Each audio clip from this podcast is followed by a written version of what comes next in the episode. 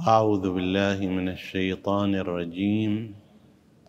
بسم الله الرحمن الرحيم، والصلاة والسلام على أشرف الأنبياء والمرسلين أبي القاسم المصطفى محمد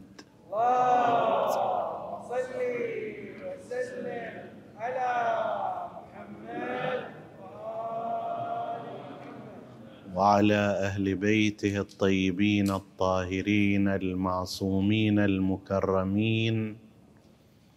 السلام عليكم أيها الإخوة المؤمنون، أيتها الأخوات المؤمنات، ورحمة الله وبركاته.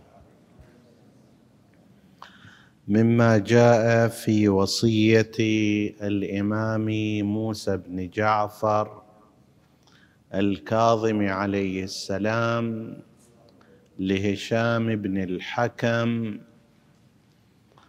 أنه قال: يا هشام، إن لله على الناس حجتين، حجة ظاهرة وحجة باطنة، فأما الظاهرة فالرسل والأنبياء والأئمة، وأما الباطنة فالعقول. هذه الكلمة هي من أشهر الكلمات في تراث أئمة الهدى صلوات الله وسلامه عليهم ومن بعدهم، لقوة مضمونها واختصارها. قوة المضمون باعتبار أن الإمام عليه السلام قد جعل الحجج على الإنسان، على البشر، حجتين: حجة ظاهرة وهي الرسل، الأنبياء، الأئمة، فهؤلاء مبلغون عن الله عز وجل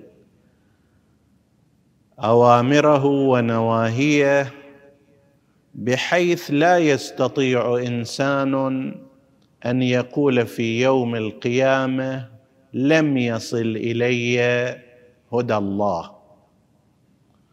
وعلى فرض أنه لم يصل إليه هدى الله فهو معذور من هذه الناحية، لكن قد أخبر القرآن الكريم: وإن من أمة إلا خلا فيها نذير، سواء كان هذا النذير رسولا أو كان إماما ووصيا. يعني وإن من قرية أو أمة إلا خلا فيها نذير، يعني ماكو، لا يوجد أمة ولا قرية إلا وقد وجد فيها رسول أو نبي.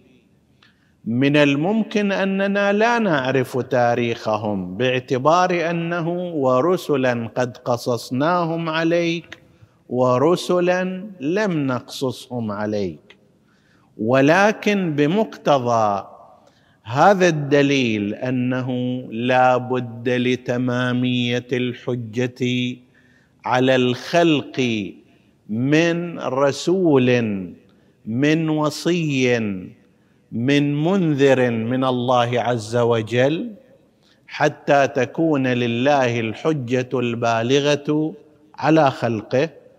من هذه القاعدة ومما ورد في القرآن الكريم وأحاديث المعصومين، بل وحكم العقل، من أنه لا يصح العقاب من غير بيان، قاعدة عقلية مقررة عند العلماء وهذه لا خلاف فيها، أنه لا يمكن أن تكون هناك عقوبة إلهية من قبل الإعذار والإنذار والتبشير والإخبار. إذا لم يأتنا النبي لا يصح أن يقال لنا لماذا لم تصلوا ولماذا لم تصوموا. إذا لم يأتنا الوصي كما لو كنا في زمان فترة الرسل، فلا بد أن يكون هناك حجة لله عز وجل يبلغ أوامره ويقوم بها هو حتى يحتج الله به في الجانبين النظري والعملي. النظري أن يوصل إلى الخلق تعاليم الله عز وجل، والعملي أن يقوم هو بتطبيقها حتى لا يقول بشر أنه ليس بإمكاننا ذلك، لا نستطيع أن نلتزم أمام الشهوات. يقال لهم هؤلاء بشر وقد التزموا أمامكم طيلة حياتهم، لا نستطيع أن نصبر على الفقر فهوينا في السرقة مثلا. قال لهم عاش غيركم من الأنبياء والأوصياء وهم بشر في هذه الجهة، تضغط عليهم نفس الظروف التي تضغط عليكم أو أكثر، ومع ذلك التزموا بأوامر الله. فحجة في الجانب النظري وحجة في الجانب العملي. هذه الحجة الظاهرة، إن لله على العباد حجتين، حجة ظاهرة وحجة باطنة. طبعا بالنسبة إلى الحجة الأولى كما ذكرنا تشمل الرسل وتشمل الأئمة كما هو صريح هذا الكلام، وهذا من الأدلة على لزوم أن يكون أئمة من بداية الخلق إلى يوم الدين. بل أساسا كلمة الإمام تشمل النبي وتشمل الوصية والمعصوم الذي يأتي من بعده، وهو أيضا مما يستدل به على وجود الإمام الحجة عجل الله تعالى فرجه الشريف في هذا الزمان، كما نستدل بها أيضا على أن النبي صلى الله عليه وآله لا بد أن يكون قد خلف أئمة من بعده، وإلا بطلت هذه الحجة في سنة 10 أو 11 هجرية. وقد أشرنا في وقت سابق إلى الوجه في أنه لماذا ترديد 10 أو 11. إذا نستخدم التقويم الرسمي في بداية السنة الهجرية يكون النبي صلى الله عليه وآله في سنة 11 هجرية، وإذا نستخدم التاريخ الأصلي وهو وصول رسول الله صلى الله عليه وآله إلى المدينة فتصير السنة 10، وهذا حديث آخر. بعد هذه السنة لا يوجد هناك رسول، لا يوجد هناك حجة ظاهرة. الآن في زماننا كذلك قبل 500 سنة لا يوجد رسول، فما هو الوجه في أن الله قد اختص الناس قبل 1400 سنة بوجود رسول بينهم ونذير وبشير ومبلغ وحجة، بينما الذين جاءوا بعد 100 سنة لا رسول لهم، وإذا فرضنا أيضا لا إمام فلا حجة. ونفس الكلام قبل 500 سنة ونفس الكلام الآن ومستقبلا، رسول غير القرآن الكريم. الرسول يأتي بالقرآن الكريم من جهة يبينه ومن جهة يطبقه. حتى لو بين النبي القرآن الكريم في هذا الزمان لا يوجد من يطبقه، لأن الرسول قد ذهب إلى لقاء ربه. لكن بناء على نظرية الإمامية في أن الإمامة بعد النبي مستمرة، تستطيع أن تقول أن التعليم والتوجيه والأحكام لا تزال مستمرة بما أعطاهم الله سبحانه وتعالى من علم الكتاب وبما ورثوه من علم رسول الله، مما لا يحتاج البشر إلى أكثر من ذلك. وأيضا هناك تطبيق عملي لهذه الأوامر. في زمان أمير المؤمنين كان أمير المؤمنين هو المطبق التام للقرآن الكريم، وفي زمان الحسن كذلك والحسين، وفي زماننا في تطبيق الإمام صاحب العصر والزمان عجل الله تعالى فرجه الشريف. فإن لله حجتين، حجة ظاهرة وهي الأنبياء والرسل والأئمة، وحجة باطنة وهي العقول. نشير هنا إلى أنه بعضهم يقول لماذا لا نكتفي بالعقل؟ ما دام هو حجة نكتفي به.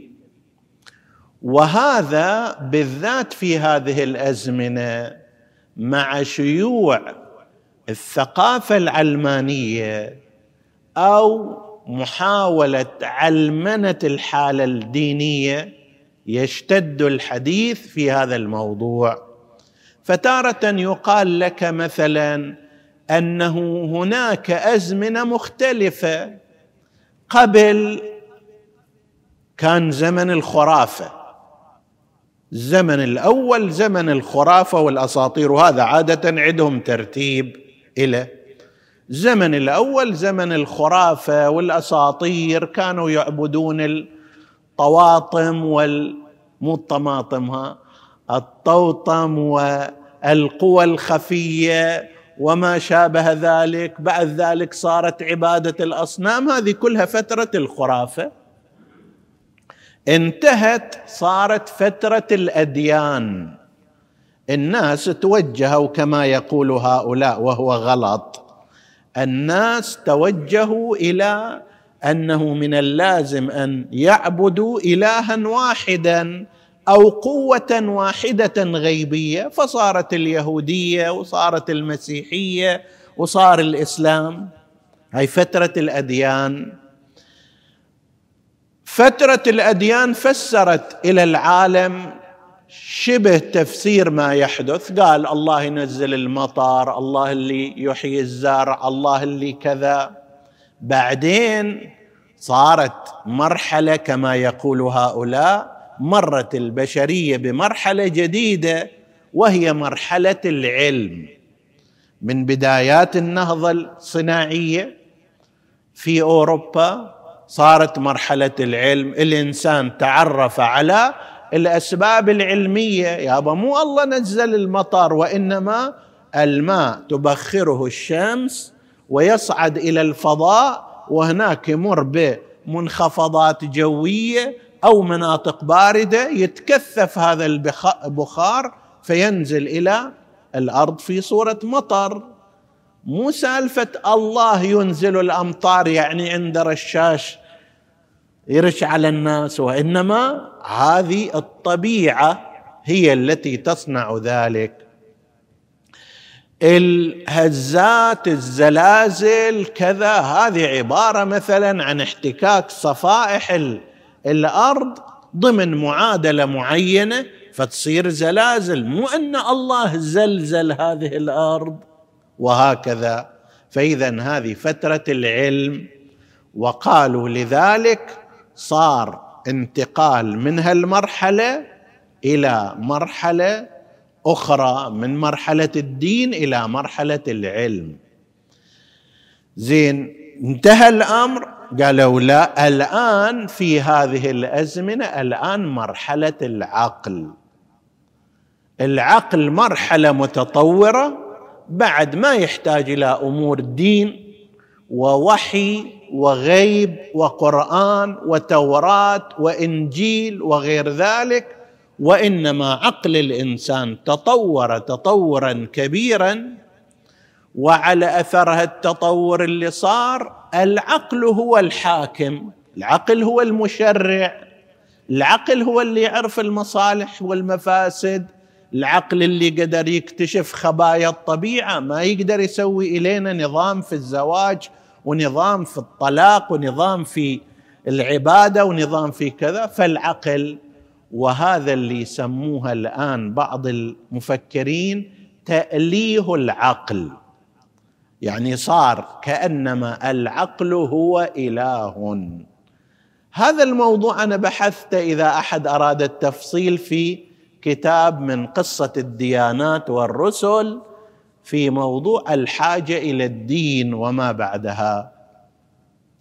المهم ما يرتبط بنا هو في القسم الأخير، لماذا لا نقول أن العقل هو الذي يقرر الأشياء، هو الحجة، هو المشرع، هو القائد للبشر قدام القرآن، قدام التوراة، قدام الإنجيل. أساساً شو الداعي إلى هذه الأشياء؟ هذه الأشياء كانت حسب تعبير هؤلاء لإنضاج الناس، لإنضاج عقلهم. لما وصلوا إلى الحلقة العليا انتهت الحاجة إلى ذلك.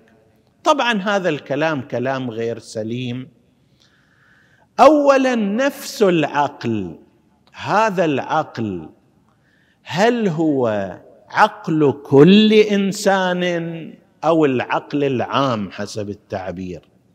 احنا نلاحظ كل الناس عندها عقول عادة، مع ذلك آراؤهم، أحكامهم، تصوراتهم يختلف بعضها عن البعض الآخر. جيب أي مسألة من المسائل واطرحها، هل ترى الناس بعقولهم يتفقون جميعا عليها؟ كلا. لذلك يلجؤون إلى موضوع الأكثرية، يقول لك أكثرية الحاضرين احنا نحكمهم ونمشي الموضوع. زين، ليش صار هذا الاختلاف إذا العقل قائد، إذا العقل لا ريب فيه لا شك فيه؟ لماذا حصل هذا الاختلاف؟ السبب في ذلك هو أن العقل كما فيه رشحة من نور الله عز وجل هو مرتبط بالإنسان، وحيث أنه مرتبط بالإنسان فيتأثر بإقباله وبإدباره، برغبته وبخوفه. طيب، ولذلك هذا العقل في كثير من الأحيان يكون محكوما بهوى الإنسان، بشهوات الإنسان، وإلا لولا هذا لكان كل البشر يختارون الطريق السليم، لكان كل بني الإنسان يكونوا على مستوى عال من الأخلاق، من الممارسة السلوكية. ما تجد إنسان يخالف. ليش تجد المخالفين؟ ليش تجد المجرمين؟ ليش تجد الفاسقين؟ ليش تجد النزاعات؟ ليش تجد الحروب؟ مو عندهم عقول؟ السبب في ذلك هو أن هذا العقل اللي هو جوهرة نورية ربانية غطي عليها بنسبة أو بأخرى بغطاء الشهوات والأهواء والجهالات وما شابه ذلك. وهذا احنا مر علينا شيء من الحديث عنه فيما مضى. لذلك ترون أن النبي والإمام لا بد أن يكون معصوما. ليش؟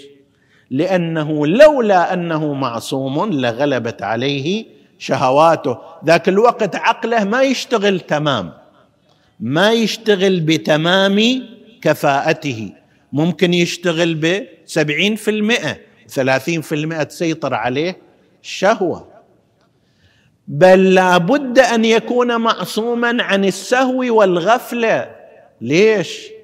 لأنه لولا ذلك لسهى في بعض أحكامه عن طريق الحق، ما لازم يكون غافل، ما لازم يكون ساهي، ما لازم يكون تسيطر عليه الشهوات والأهواء، ما لازم يسيطر عليه الخوف، ما لازم يسيطر عليه الرغبة، حب المال، حب النساء، حب الدنيا، هذه كلها ما لازم تكون موجودة في المعصوم، لا نبي ولا إمام، لأنه ولو كان عنده عقل بس العقل مهدد بهجوم هذه الأشياء، فيصير ذاك الوقت حالة حال سائر البشر. ما ميزة النبي عني؟ هو عنده عقل، أنا عندي عقل، بس أنا العقل مالي من الممكن أن تسيطر علي الشهوات فتعطل عمل العقل، إما بالكامل وإما في بعض الأجزاء. بالكامل مثل المنحرفين انحرافا تاما، وفي بعض الحالات في بعض الأجزاء مثلنا احنا، نحن أحيانا نعمل عقلنا وأحيانا تسيطر علينا شهوات، أهواء، رغبات، مخاوف، جهل، سهو، غفلة. الحجة ما لازم يكون هكذا، لازم يكون شنو؟ بريء عن سيطرة شهواته، رغباته، أهوائه على عقله. فلذلك نقول هذا التنظير الموجود يكفيه التنظير اللي ذكرناه الآن من تأليه العقل، يكفيه خللا وخطلا وخطأ ما نجده في العالم اليوم. المفروض أن العالم اليوم قادته كلهم أعقل الموجودين في البلد، صحيح ولا لا؟ ما يجيبون واحد مثلا متخلف العقل ولا أبو نص عقل، إما في درجات عالية من التحصيل العلمي أو في درجات متقدمة من العمر ناضج، بس مع ذلك هل هذا العالم طاهر من الحروب؟ لا. هل طاهر من الشهوات؟ هل طاهر من المشاكل؟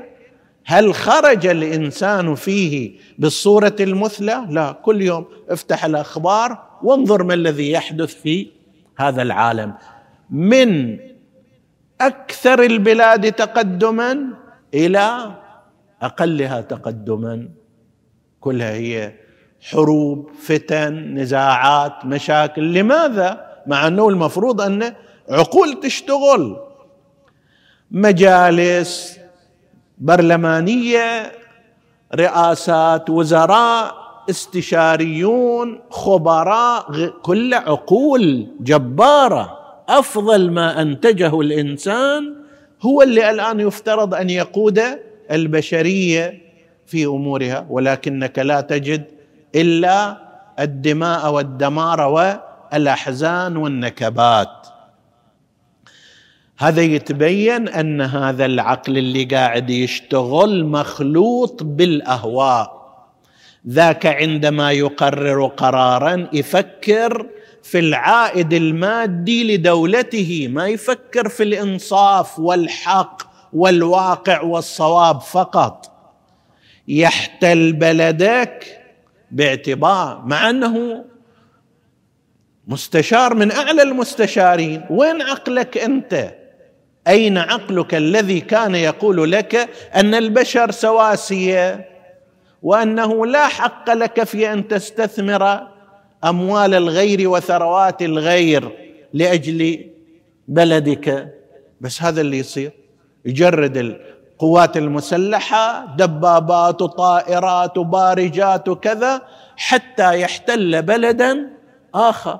في نفس أيام الثورة الصناعية هي اللي دولها احتلت العالم كله.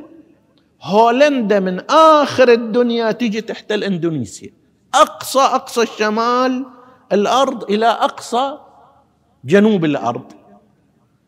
مئات الملايين هناك في إندونيسيا، وعشرات الملايين في هولندا، تحتلهم هذه الدولة وتستثمر أموالها. وفرنسا في أفريقيا، وإيطاليا في أفريقيا العربية، وأمريكا وإلى لأن هذول يفترض عقول جبارة عندهم، لكن هذه العقول غلفت بغلاف المصلحة والهوى والشهوة، ولذلك أنتجت هذه النتائج.